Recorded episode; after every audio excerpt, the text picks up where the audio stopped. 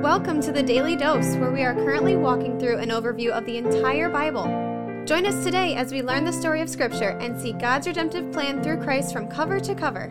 Let's listen to Matt Reisetter, Director of Christian Crusaders and the Cedar Falls Bible Conference. Today we're going to be in Luke chapter 6, verses 37 through 42. This is Jesus talking about judging others. And we want to make sure that we interpret and understand this the way that Jesus intended it to be understood, not in a way that the world interprets it for us and regurgitates it to us, reflecting the world's values about judging. There's a big difference there. Let's jump in. Jesus says, Judge not, and you will not be judged. Condemn not, and you will not be condemned. Forgive, and you will be forgiven. Give, and it will be given to you. Good measure, pressed down, shaken together, running over, will be put in your lap. For with the measure you use, it will be measured back to you. So, those last couple sentences are an illustration to show that God will measure his forgiveness and his goodness to us in relation to how we measure it to others. Think about grain in a measuring cup. First of all, it will be an accurate measuring, fair, and reliable. It'll be pressed down and then it'll be shaken so that every little empty space in that cup is full. And then it'll be running over so there'll be a mound of grain over the top and into your lap. In other words, God is willing to measure very, very generously to us, provided that we measure those things generously to others. Of course, we need to be careful. This is not some works based righteousness. This isn't earning God's favor. But actually, if we measure forgiveness and if we're good to others and if we don't judge them the way Jesus is talking about or condemn them the way Jesus is saying we shouldn't, this is only possible as the result of faith in Christ. This is only possible as the Spirit of God, who indwells everybody who has faith in Christ, causes it to happen. This isn't something we can muster up on our own. And so let's not go in the ditch toward legalism and moralism. Now let's jump back to this judge not thing. If you pay attention to how our culture would like to interpret this saying of Jesus, the culture would say that this means that no one can ever make a judgment call about anything. You can't say that something is sinful or wrong. You can't say something is out of alignment with what God's design is. You can't judge. And in one way or another, making any truth claim about something, particularly something that's controversial, gets twisted into being judgmental in a way that is out of alignment with what Jesus is saying. But that's not what Jesus is saying. Jesus is exhorting people not to be judgmental or condemning in a way that comes across as self righteous, as holier than thou, that neglects the fact that every one of us is a sinner, every one of us falls short, and so none of us is without sin and is justified in judging somebody from a position of superiority or moral enlightenment. Let's keep reading in verse 39, and this will illustrate more clearly what Jesus means when he says, Judge not. He also told them a parable Can a blind man lead a blind man? Will they not both fall into a pit? A disciple is not above his teacher, but everyone, when he is fully trained, will be like his teacher. Why do you see the speck that is in your brother's eye, but do not notice the log that is in your own eye? How can you say to your brother, Brother, let me take out the speck that is in your eye, when you yourself do not see the log that is in your own eye? You hypocrite. First take the log out of your own eye, and then you will see clearly to take the speck, and then you will see clearly to take out the speck that is in your brother's eye. So, a couple things. When Jesus says that a blind man can't effectively lead a blind man, that involves a judgment of sorts. You have to be able to look at the blind man and discern or judge that he's blind. And you have to also infer that because he's blind, he's not going to effectively lead anyone else, much less another blind man. So when Jesus tells people not to judge others, he's certainly not telling people to not discern reality about other people, whether they're blind or not. And Jesus isn't just talking about physical blindness, he's talking about spiritual blindness as well, which comes in many forms. Further down, when he talks about the speck and the log, he doesn't say don't ever point out the speck in your brother's eye. What he says is before you point out the speck in your brother's eye, which, by the way, again requires some level of judgment, make sure that you don't have a log in your own eye. Make sure that you're not being a hypocrite. Make sure that you're not being self righteous or doing it from a spirit of condemnation or condescension because you got junk in your eye too. We all do. The culture we live in today not only rejects the kind of judgment that Jesus is telling us to avoid, and rightfully so, but they also reject the kind of judgment they wish Jesus was talking about, which is you can never tell me I'm wrong. You can never tell me that this is true, period. You can never tell me that this is false. You can never call me to change my behavior. The world, which is heavily influenced by Satan in this age, wants us to believe that everything is relative, everything is pluralistic. There's no real truth or anything solid that is objectively true for everybody. That's too exclusive. That's too harsh. So it makes sense that the world, the culture, and sadly even portions of the quote unquote Christian culture love to take these verses, love to take these few words where Jesus says, Judge not, and you will not be judged, and twist them to mean something they don't. By the way, this portion in verse 40 about a disciple and a teacher is very significant as well. It requires some discernment, some judgment as well, and for me has been a heavy influence in discerning what kind of church I want my family to be part of, in discerning what kind of education I want my children to receive. Listen to what Jesus said again a disciple is not above his teacher, but everyone, when he's fully trained, will be like his teacher. So it's very important that we choose teachers for ourselves, for our children who are going to promote the kind of things that we want to be part of our lives and our children's lives. In my opinion, from a biblical perspective, those things need to be closely aligned with biblical truth. Is your church promoting things that are out of alignment with biblical truth? Are the teachers who teach your children promoting things that are out of alignment with biblical truth? If so, we shouldn't be surprised when we or our children wake up someday and are more like our teacher than we are God's design as it is communicated in Scripture. Lord, will you help us be discerning and wise in a way that is not contrary to what you're saying about being judgmental in this text. Not only that, but will you help us be effective at pushing back false understandings of what it means to judge not? Lord, we're not smart enough or strategic enough or persuasive enough to do this in our own power. So you're going to have to give us the opportunities. You're going to have to give us wisdom and discernment, give us the words to say, let us know when and and how to judge in the right way and not judge in the wrong way. And thank you for preserving your word, which makes this clear when we actually look at what it says in context. And help us to forgive and give in a way that reflects your character. We pray it in Jesus' name. Amen. The Daily Dose is a podcast of Christian Crusaders Radio and Internet Ministry. Please subscribe to this podcast, leave a five star rating, share with a friend, and prayerfully consider financially supporting our ministry at ChristianCrusaders.org, where you can also find our weekly 30 minute radio broadcast, which is aired on stations around the world since 1936, and where you can listen to our Conversations podcast featuring inspiring interviews with interesting Christians. Special thanks to our 2022 Daily Dose sponsor, The Family Leader. God designed three social institutions to shape our lives